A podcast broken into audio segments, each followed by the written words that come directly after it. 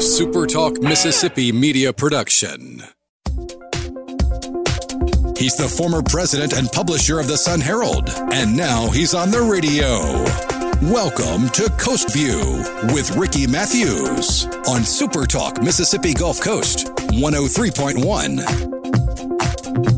Welcome to Coast View, the show that celebrates the men and women who are making coastal Mississippi such a great place to live, work, and play. I say that every morning because I mean it. We had this great opportunity to to talk to this wide variety of people, people who are investing significant dollars in this community or who want to, like like the conversation I had with Stuart Speed yesterday talking about the Gupport Town Center. If you missed that conversation, you ought to go listen to it. And I'd spent some time at the beginning, like the whole first segment, talking about the B P process. You know, when talk about this, the B P settlement money that is now um, in the legislature that can be provided for projects, private pr- projects that can be transformative in nature. Um, I wanted to put it in a nice little buttoned up package. So at the beginning of the show yesterday, I spent a, a whole segment talking about how that works. So if you're interested in how the system works, how the process works, and why it's important for us to be focused on transformational projects, go listen to yesterday's show. You can watch it on Facebook uh, at Super Talk Gulf Coast uh, Facebook page or Super Talk Mississippi Facebook page. You can go to Super Talk Mississippi YouTube channel or your favorite podcast. It's all there. And, of course, you can go to supertalk dot f m. I really encourage you to go to supertalk dot f m. You'll be glad you did. It's got a great news site there. You can see videos. You can go to Coast View. You can you can actually listen to my show directly from uh, from the Coast View segment or section from the, the, the supertalk dot f m area. But, anyway, um, good stuff. We love celebrating coastal Mississippi in every way. And uh, today will be no exception. We'll be we'll be to our today's guest here in just a second. Hey, I wanted to share something with you from Stacy uh, Waldrop, my friend, who's one of the most positive people I know. She said this: "How you make others feel about themselves says a lot about you." And I came from hashtag Speak Life, but I, I thought that fit pretty well. Uh, let me uh, bring my partner in crime, the producer of Coast View, Kyle Curley, into the conversation. Just say good morning. How are you doing, buddy? I'm good. How are you? I'm doing good, man. I'm doing really good, man. Drew Brees finally retired. So uh, forever. I think we finally figured out what was taking so long. Yeah, for sure. For we wanted sure. to wait for that anniversary. I think it was like uh, what fifteen years to the date that he signed yeah. with the Saints. Yeah, and he had his kids, you know, and his four kids announce it. Thought that was that was pretty cool. And then uh, Jameis Jameis Winston signed his one-year contract. So all this is starting to play out, just like Jeff Duncan, who's yeah. with us every Friday, talked about. You're going to see a battle between uh, between Jameis Winston and Taysom Hill, and they may throw something in the wrench before this is over with, with another quarterback. We'll see. What are you hearing? You know, I really don't hear from any of my folks over there in the offseason, but my gut instinct is that Sean Payton still wants to keep Taysom Hill as that switchblade, and that they're going to bring another quarterback in just to elevate the game of Jameis Winston and have a backup scenario and keep Taysom for as long as they can as that switchblade until it's the time is right for him to take over as the starting quarterback. For sure. For sure. Well, hey, we're lucky to have my old friend, we used to work together, um, uh, Duncan. He's with us, Jeff Duncan. He's with us every uh, Friday. He uh, writes for The Athletic. He's also a columnist there. He's re- covered the Saints longer than anyone on earth, I like to say. And we enjoy our conversations with him, don't we, Kyle? We really do. I look forward to that every week to find out what he has heard, because a lot of times it's sad, mostly because working in the media, it's you get away from it, and that's the last thing you want to do is go find out what's going on in the media. So I didn't know that Drew Brees' kids announced that he retired. I found out from my son. Yeah. I never looked it up. I didn't, you know, that's it. Yeah. Walks down the hall. Drew re- retired. I'm like, finally, yay, we can move on. Hey, man, it's uh, it's good stuff. And, of course, now he's actually covering – Uh, or at least a columnist uh, about the Pelicans, and with Zion Williamson doing his thing, it's been fun to talk to him about that. But just a smart guy. He's on the Hall of Fame selection committee, and you can join us every Friday. And Kyle likes it because you know he's the guy who plays the music in the Superdome during the Saints game. So he and Jeff had this connection, and you can see the little brotherhood there. It's yeah, I kind of like it. It's one of those where I get a lot of insight of everything else that happens in the building through Jeff's eyes. Because there's a lot that I don't see, but there yeah. is a lot that I do see. And yeah. that almost kind of completes the circle of what actually takes place in that place on a game day. Well, you can join us every Friday. And, uh, hey, Kyle, I'm not going to go into any details about it, but you probably saw where the Washington Post had to do a correction about um, what they said Donald Trump said during the Georgia ele- elections to a, to a lead Georgia elections investigator uh, during a conference call. And it, and it turns out he didn't say that. And they had to do this long correction. And I wrote something on Facebook about it this morning. I'm deeply concerned about who you can trust in media anymore. I'm, I mean, you and I talk about this a lot, but you know, social media is bad enough. But now we have uh, organizations like the Washington Post who are doing uncorroborated, you know, um, you know, uh, uh, people who are who are who are coming forward and saying something happened, and it ultimately two months later they have to say it didn't happen. And the problem is they said it just before the election. And it became this feeding frenzy. It's just a real problem in America right now. I think a lot of those news organizations have turned into a social media machine um, without kind of looking to see where they're walking. They're yeah. just taking steps and bounds and hoping it right, hoping it's right. Yeah, un- unidentified sources and so on. This there's a lot of there's a lot of problems, and a lot of this is brought on by digital media, and I know that arena really well. But hey, I would encourage people to go to the super talk mississippi dot f m Uh, uh, page.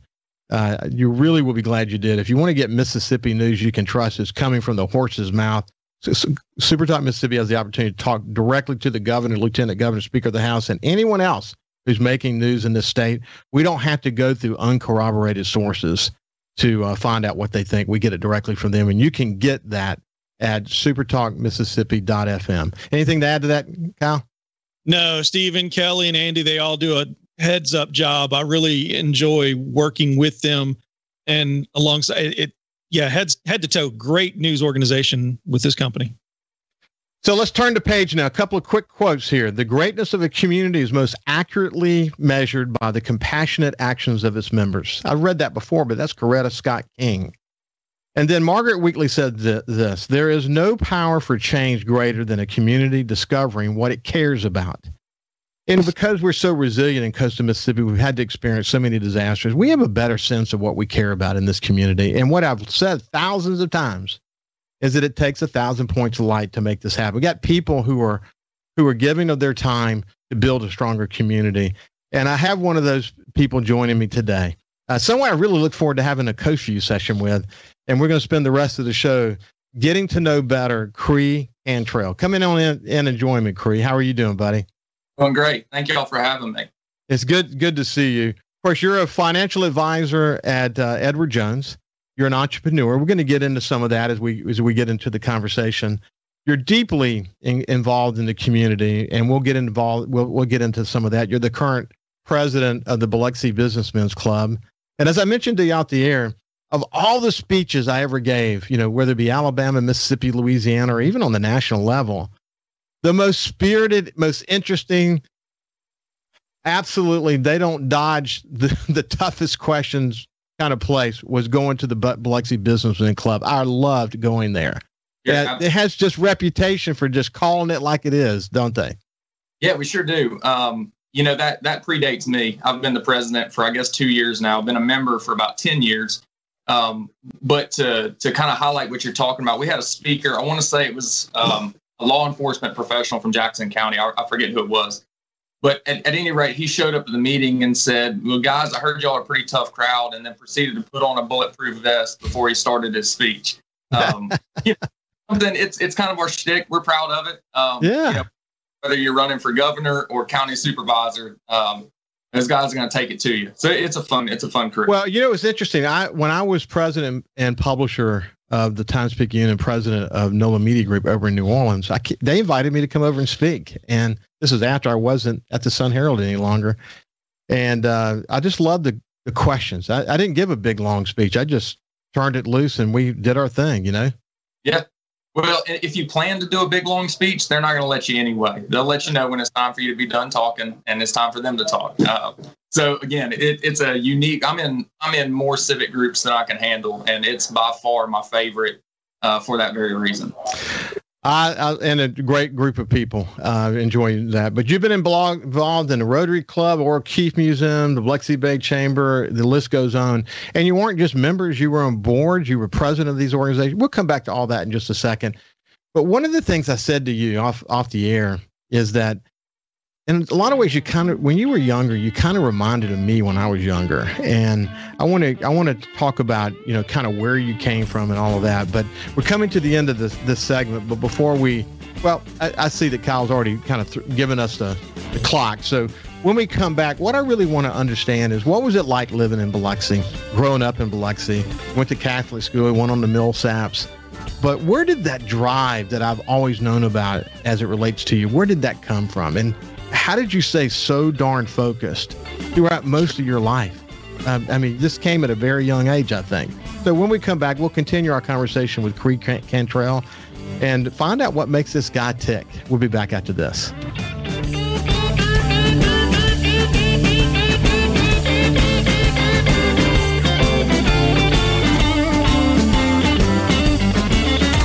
Coast View on Super Talk one oh three point one is brought to you by J. Allen Toyota on I ten exit thirty-eight Gulfport. See all the incredible inventory at allen toyota dot com. And remember, when you think Toyota, think J. Allen Toyota. Talking to the people that help make the coast such a unique place to live. This is Coast View with Ricky Matthews on Super Talk Mississippi Gulf Coast one oh three point one. Welcome back to Coast View. We have Creed Cantrell. He's a financial advisor, an entrepreneur. He's actually at his shop now, the Epitome uh, at um, at the at Edgewater Mall. May may hear a little noise in the background, but that's actually commerce taking place as we speak, which is a really good thing. We said, tell them don't keep it down. The muffle of voices is fine. Everything's cool. I'm glad that I'm glad that you're continuing to do business even as we do this conversation. So so Creed, where did that drive come from? And th- what I perceived in you as a young man, it, was that just kind of like rooted in you and you just kept it? Or did you have moments when you didn't have so much focus? Tell me about it. Yeah, I, I appreciate the question, Ricky. And it's something, frankly, I think about a good bit. Um, I, you know, looking back on me as a younger man, um, I, I'd say probably ten, eleven, twelve through, you know, maybe middle of college. Um, I was probably not a ton of fun to be around, quite honestly. Um, you know, I was pretty singularly focused on on what I wanted my life to be. Um, at an early age, I don't know that I necessarily had a clear definition of career-wise what I wanted that to be, but I, I just wanted, for lack of better words, to be somebody. Um, you know, I come from a family of fairly modest means. Um, you know, we don't have a, a long established name here in the community. You know, you're not going to see any streets named after us or, you know, uh, community centers or anything. Um, you know, but I, I went to school with a lot of folks who who did come from that type of background. And so to a certain extent, I think I had just a little bit of a chip on my shoulder, quite frankly, um, which, as I said, goes back to what I originally said. I don't know that that made me a whole lot of fun to be around. Um, but, you know, the I guess the ends justify the means. Um, and, and to to. To better answer your question, Ricky, I, I can attribute probably one hundred percent of that to my mother. Um, Donna Cantrell, she is Missus Gulfport, Biloxi Airport. Uh, you've flown out over the last ten years. You've no doubt seen my mother. Um, she was the one that, that really instilled the work ethic. Um, you know, neither she nor my father um, had, had really any sort of advanced uh, degrees or anything like that. Um, but my mother especially wanted much better from myself and my sister. So I'll give you two examples of kind of where that came from. I was thinking about it while we were off the air. I can remember from probably age six until twelve when science project time came around at Our Lady of Fatima, where I attended elementary school. For about, I don't know, two to three months before the actual science fair, I was up in the living room every evening presenting my science fair project to my mother. Um, and, and we're not just talking about like a one-time run through. We're talking about serious, you know, from beginning to end, building out the presentation. If it wouldn't, if it didn't go right, go to my room, study it, come back. Um, so much so that you know, I, I, I won the science fair pretty much every year. Um, the one year I didn't, I mean, I was beside myself. I, I just you mentioned some of that in your own life with, with your studies. Um, you know, and that's a pretty formative experience. The other one that I'll mention to you, and this one probably leads more into what I do for a living now. When I was in high school or middle school, you know, Mercy Cross, uh, small private school, you're familiar with it. Um, anything that got done there had to be done on a volunteer basis by parents, you know, students, things like that. So somehow my mother got put in charge of doing the football program, you know, the, with the pictures, the players and the cheerleaders and the ads. And of course, it was a big fundraiser for the booster club and, and for the various athletic programs. So before she took over, I think the program grossed maybe thirty-five hundred bucks a year, something like that. So my mom, over the course of the summer, would load me and my sister up in the car, and we'd hit the road, literally going door to door, business to business, calling on folks to get them to place ads in the, in the football program. And lo and behold, that one year she went from like thirty-five hundred in revenue to like fifty-five thousand. I mean, the program went from like, you know, twelve pages to, you know, we're talking like three inches thick. Um, and that's, yeah, I mean, I, I was obviously very proud of my mother, but those are kind of the lessons. lessons that stick with you over time, you know? So when it comes time for me to walk into a cocktail party, when I need to talk to prospective clients, you know, I, I kind of picked up on that early on. Yeah. It's so interesting. Well, first of all, Donna Cantrell, if you fly Delta Airlines, you know her, she's taken care of all of us over the years. Uh, Amazing. I mean, I remember the last time we went to Croatia, we had a little hang up. We got there and there was a hang up in one of our flights, and your mother figured out a way to get us to Croatia. Yeah. We had to, we had to go through Amsterdam. That wasn't the original plan. And oh my gosh, she yeah. saved the day. And we, we were able to keep our, our vacation on, on track, but she does that for everyone. I mean, she, your mother meets with a smile, and there's no problem that can't be solved. If it's solvable, she'll solve it. That's what you hear about her every day, isn't it? Oh, it is. You know, I almost use her as a concierge program for my clients. You know, when they go fly out, uh, my mom makes sure to take care of them. Everybody gets a free drink ticket. She gets, they get great. As soon as they get on the plane, my clients are always texting me saying, "Hey, my mom took care of you." And, you know, so it's just a nice little added benefit. Well, she, she, she is terrific. And, you know, as you were describing, like the science fair, I was thinking about my wife, Ann, and my kids, and kind of a similar situation, man, just, just, just driven. And Ann was like, um, you know, you can make a ninety-five and that's good, but I, we expect you to make hundreds. And that's, that's right. The approach that she took. And I told you about a, about a, about a, a conversation I had with Mister Stamps. For people who went to J D back in the day, Mister Stamps called me in once, and I had made a ninety-two. I think it was the highest grade in the class. And I was about to have a nervous breakdown because I didn't do as well as I expected. And he told me to get a grip, you know, that I made the highest grade in the class or near the highest grade. And I need to, I, if I go on through life living like that, I'll, I'll die young. You remember things like that. You, you, you know, there, we have to, there are these people who make these impacts on your mother for you. And then we, I'm sure when you went to Millsaps, you probably can name two or three really, really important advisors that helped you sort of begin to lock on what you wanted to do. Is that true? It absolutely is. I was I was making a list of some, you know, I think a key throughout my life, or a recurring theme, if you will, has been kind of the power of, of finding good mentors.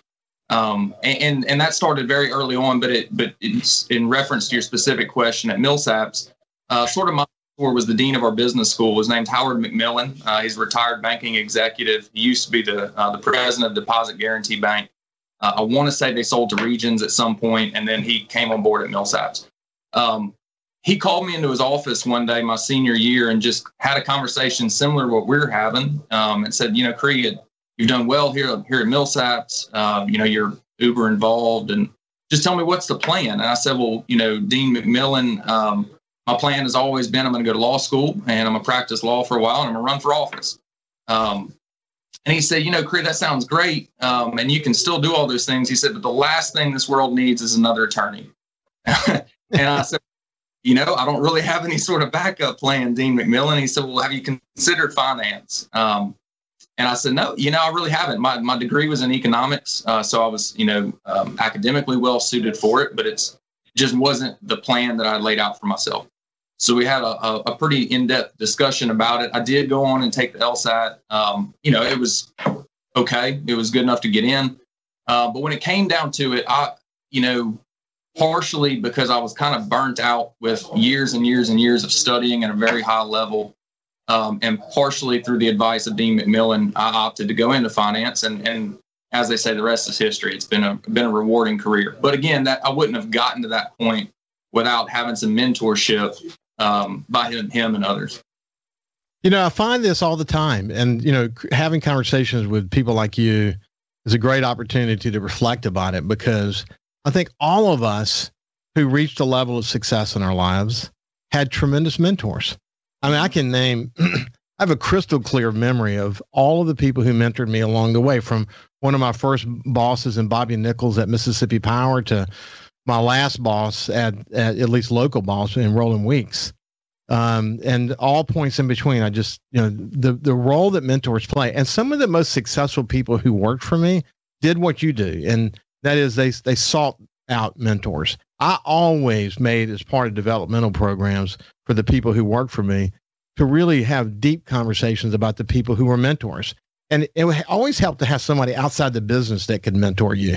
And then you could have somebody be honest with you. And you know, they didn't literally have a role to play in your ascension or dissension. Um, they were someone who could just have a trusting relationship with you and share their wisdom and whatever. And that's really important. So for people, young people who are listening to this conversation, if you haven't sought out a, a, mem, a mentor, uh, do so. It, it can really help change your life. I, it changed mine. And, it, and as you're pointing out, uh, Creed, it changed yours as well.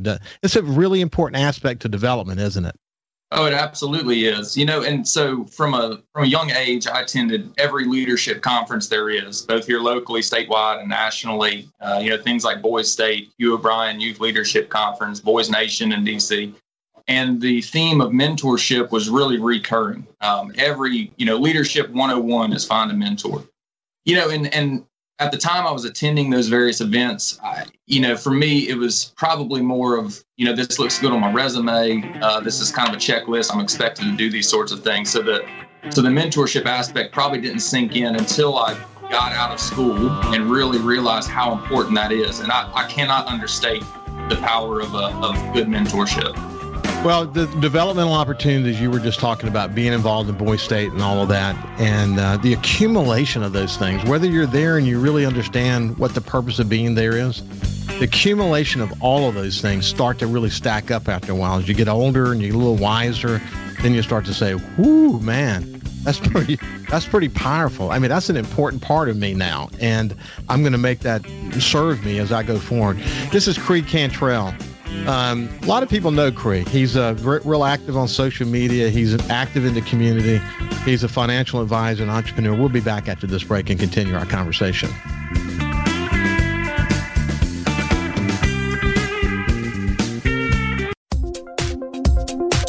He's the former president and publisher of the Sun Herald, and now he's on the radio. Welcome to Coast View with Ricky Matthews on Super Talk Mississippi Gulf Coast one oh three point one. Welcome back to Coast View. We're having a terrific conversation with my old friend Creed Cantrell. He's a financial advisor and an entrepreneur here in coastal Mississippi, and he's deeply engaged in the community. It has been for a very long time. So let's let's switch gears and start talking a little bit more about that, Creed. Where did that come from? And I, I, I get, I, let me go ahead and guess on the answer, because we haven't discussed this.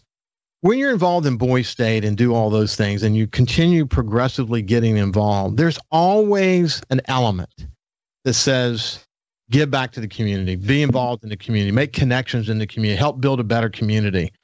But did that come even earlier than that in your life? Tell, tell me about how that, where that commitment came from. Sure. You know, I, I hate to sound like a broken record here, but I've really got to go back to my, my upbringing, uh, particularly with my mother's uh, influence. You know, from, from a very young age, she made sure we took part in, in really every community event that was out there, whether it was, you know, I can recall being at the Coliseum painting the, you know, the trash cans for the beach. Uh, now, it was a contest for us to win the art contest, but the, the real result was getting litter off the beach. You know? Yeah, that was the Sun Herald paint-a-can contest, I might add. There you go. Um, you know, we participated in little Mardi Gras uh, costume contests as little kids, and, and those things, you know, are they changing the world? No, but you know, as a ten-year-old child, it kind of started planting the seed of, you know, this is just what you do as part of a community.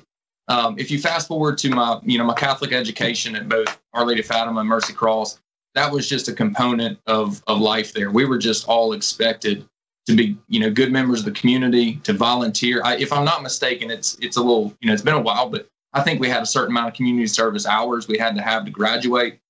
And then when you go on to Millsaps, um, you know, they they integrated that into every core curriculum. Um, they have a tremendous track record of being really involved in the Jackson community. Um, and, and that was just expected of students in Millsaps.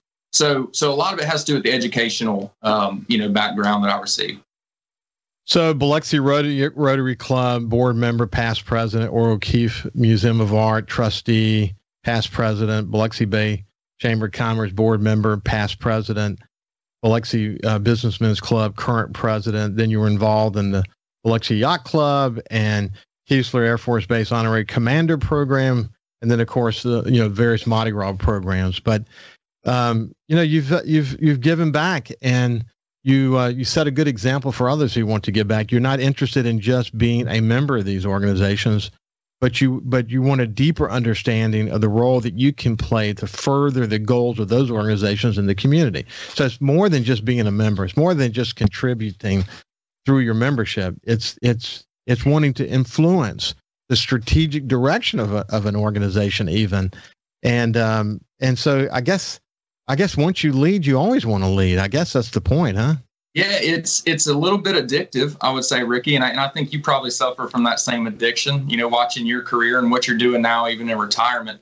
You know, I, I was taught early on um, that if you're going to be a member of an organization just to put it on your resume or, or or just to go for the lunch every week, you know, you might as well just not be a member. You, you know, you're yeah. not really doing anything. Um I don't mean any disrespect to the members of the organizations that I'm in. Of course, we we got to have membership, but you know, if you want to affect change, you, you need to get intimately involved in the process.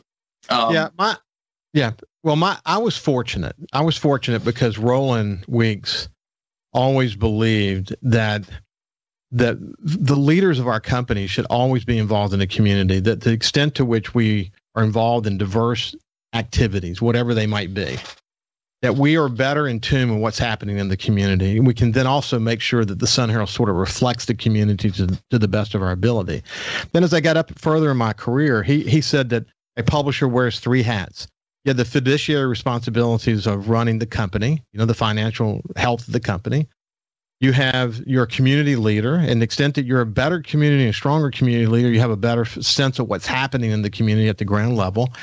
And then lastly, you're a publisher. You know, you you have the First Amendment obligations and what, what is attached to that. And often those those hats can be in conflict with one another. But resolving and learning to resolve those conflicts is really what makes you a better publisher. And I just, you know, once I, he sort of instilled that in me early in my career.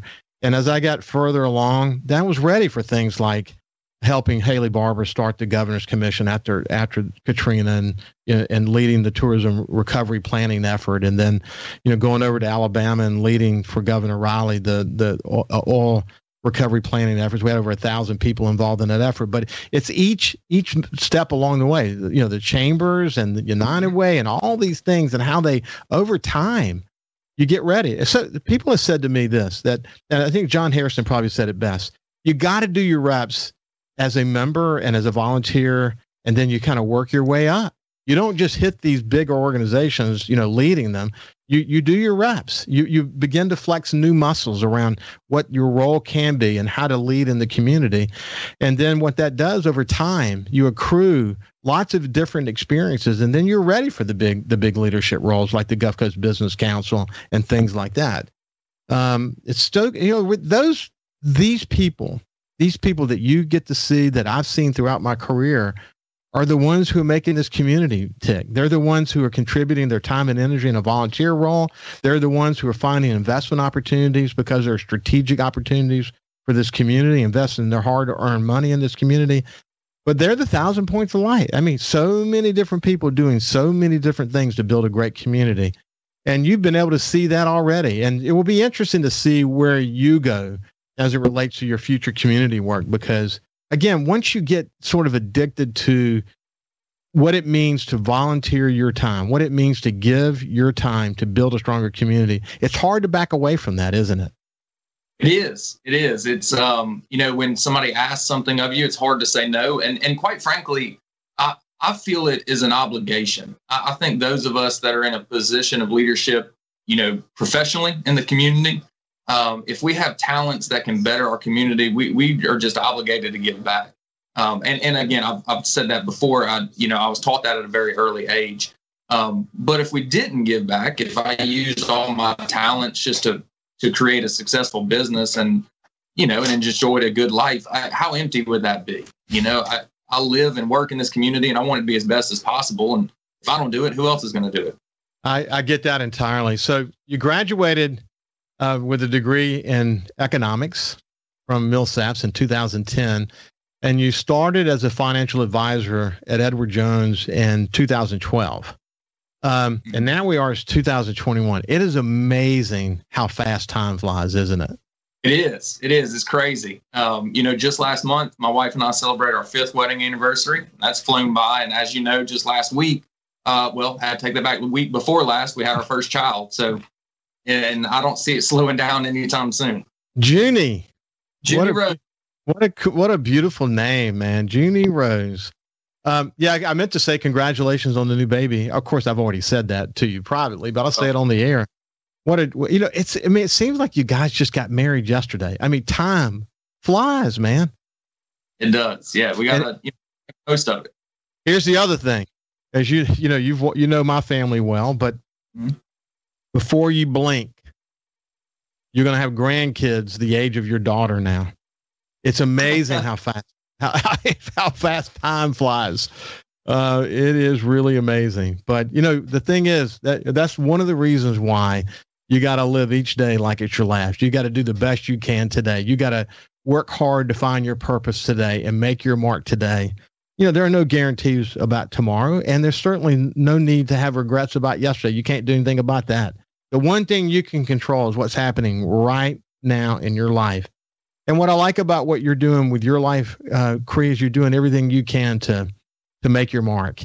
And so you did the financial investor um, investment thing for, or, you know, for, you, you still do that, obviously. But what point did you decide, I'm going to start some entrepreneurial efforts? Sure. It's, it's always been kind of in the background. Um, I, you know, I am one that, that doesn't, for lack of better words, doesn't play well with others. Um, you know, I got a great uh, foundation in the financial profession, uh, going to work for the bank right out of college. But I learned pretty early on that, you know, having three or four different sales managers and bosses, and that, that just is not a good fit for me. Um, so I've always been really independent, entrepreneurial. You know, in high school and college, I ran a football summer camp for kids, and that was my, my summer job for six years or so. Um, so the entrepreneurial part has always been there. Um, my wife, Colby, shares that passion. Her, um, Her family is is um, a longstanding seafood family here on the Gulf Coast, um, and they've you know they've obviously been entrepreneurial. So she and I have been looking for something that we can work on together for some time. We've kicked around a million different ideas, um, and quite frankly, the epitome kind of just fell in our lap. Uh, we you know we were looking for something. Um, my wife, we, we were about to have our baby. We were looking for her to transition out of her nine to five job and uh, have a little bit more freedom. Uh, we stumbled across the epitome for sale on Facebook, actually. Uh, contacted the owner, and, you know, obviously I did all the due diligence, and, and we made a, what we think is a really good deal. And you, you're also starting a um, a men's, a tailored menswear uh, uh, business. We'll, we'll come back to that after the break because we're coming to the end of this segment. But this is Creed Cantrell. He's a financial advisor and entrepreneur and community leader here in Coastal Mississippi, and it's just been a terrific conversation. When we come back, we'll learn about the other business he's going in, and then we'll talk about the pandemic and how it's kind of changed the world. We'll be back after this.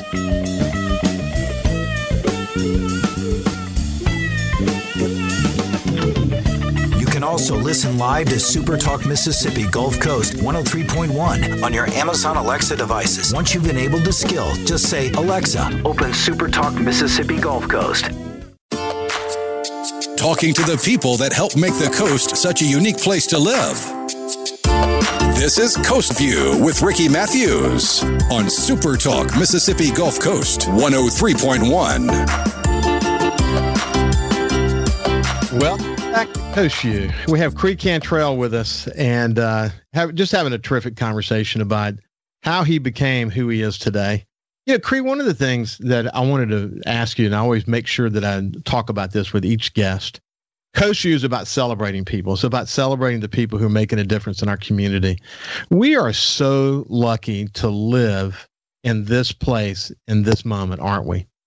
Oh, absolutely. You know, I, I've traveled fairly extensively, and when people ask about the you know coastal Mississippi, I tell them it is absolutely the best place in the world to live, um, hands down, one hundred percent. Um, there's a lot that goes into that, but you know, my take on it has always been Biloxi specifically. Um, We do a great job of combining the intimacy and relationships of a small town with the amenities and, and glitziness, if you will, of a large city. You know, I don't know any other place on earth where you can literally know everybody in town, walk into a restaurant, know the owner, you know, um, but we have world-class resorts, uh, booming tourism business. That's a mix that nobody else has uh, and should be celebrated, to your point. I can't agree more. I can't agree. And, uh, and the and the potential going forward is super enormous. Hey, I want to talk about the pandemic, but we mentioned you you and your wife buying the Epitome, and you have another business that you're going to be starting as well. Tell me about that real quick. Absolutely. That's a custom men's and women's, but primarily focused on men's clothing line. Um, it's called Colby, after my wife. She is the um, she's really the driving force behind that. Um, so the concept is is very similar to your Tom James and Jay Hilburns of the world in that, you know, my wife provides, um, you know, services in measuring, takes thirty plus different measurements, helps you select your fabric and really create a garment that's that's tailor made for you. So I, I joke often, you know, we have a cigar shop now, we have a custom men's clothing shop. If I can just nail down a liquor store, I'll have all three of my vices at wholesale. there, there, there you go. There you go. So Creed, the pandemic, um, it's been interesting. I, I was going to share, let me share this with you real quick. The, this this one, I think, fits so well, and it's something that that uh, um, Angela Geis-Tierson, uh, who's from from coastal Mississippi, from Biloxi, she's been on the show before. That's Ree Geis' daughter, and she's a very, very successful producer in um, in in Hollywood now. She's doing amazing work, but she posted this. It's from when, When's Happy Hour. That was the website, but here's what it said. Happy one year anniversary to what I thought would be my two week relationship with Zoom. Well, there's a lot of truth to that. I mean, it's amazing, first of all, that an, an entire year has passed by as, you know, with the pandemic, but you know, we're so darn resilient. You know, once we sort of understood what living in the pandemic moment was all about, uh, we figured it out and we kind of made life work the best we could. You know, that was, thank God we were in Mississippi, because in some other communities, they're still locked down, which is which is amazing to me, actually, that they couldn't find a way to live life in a pandemic. What's your thoughts about that? You know, I couldn't agree more, Ricky. Um, as I said, we've we've traveled a good bit, and I've got clients, you know, on the financial side all across the country. Um, and like everybody else in the business, we've had to do most of our business virtually. And so I talk to them and, and try to find out what life is like in their part of the world. And you're exactly right. In many cases, they're still locked down.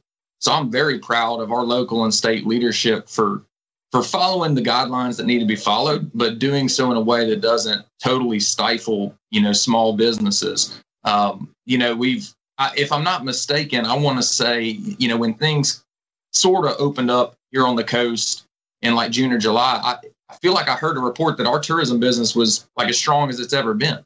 Um, yeah. You know, which is which is really a testament to our leadership here. Yeah, the number, here's here's the way, here's where it was, and we've had the tourism f- folks here many times. It's down, but compared to other communities like ours, man, we were leading the pack. And if you look at Mississippi as a whole, one of the best tourism recoveries in the United States. Now, not where it was, but unbelievably strong. I mean, like one of the top in the in the nation in ter- terms of uh, recovery. If you look at Mississippi as a whole, not just tourism involved, look at Mississippi as a whole, since the economy opened back up again, we're like number three in the nation in terms of, of overall economic recovery. And so uh, that sort of makes a statement about how you had to go for it. I mean, if you did, look, if we would have locked down, I can't believe there are still kids that aren't going to school in America in some places. It's amazing to me. My My my daughter's a teacher, and uh, in schools, my my grandkids have been in school since they reopened the schools, and thank God they've done that. We've got great administrators here.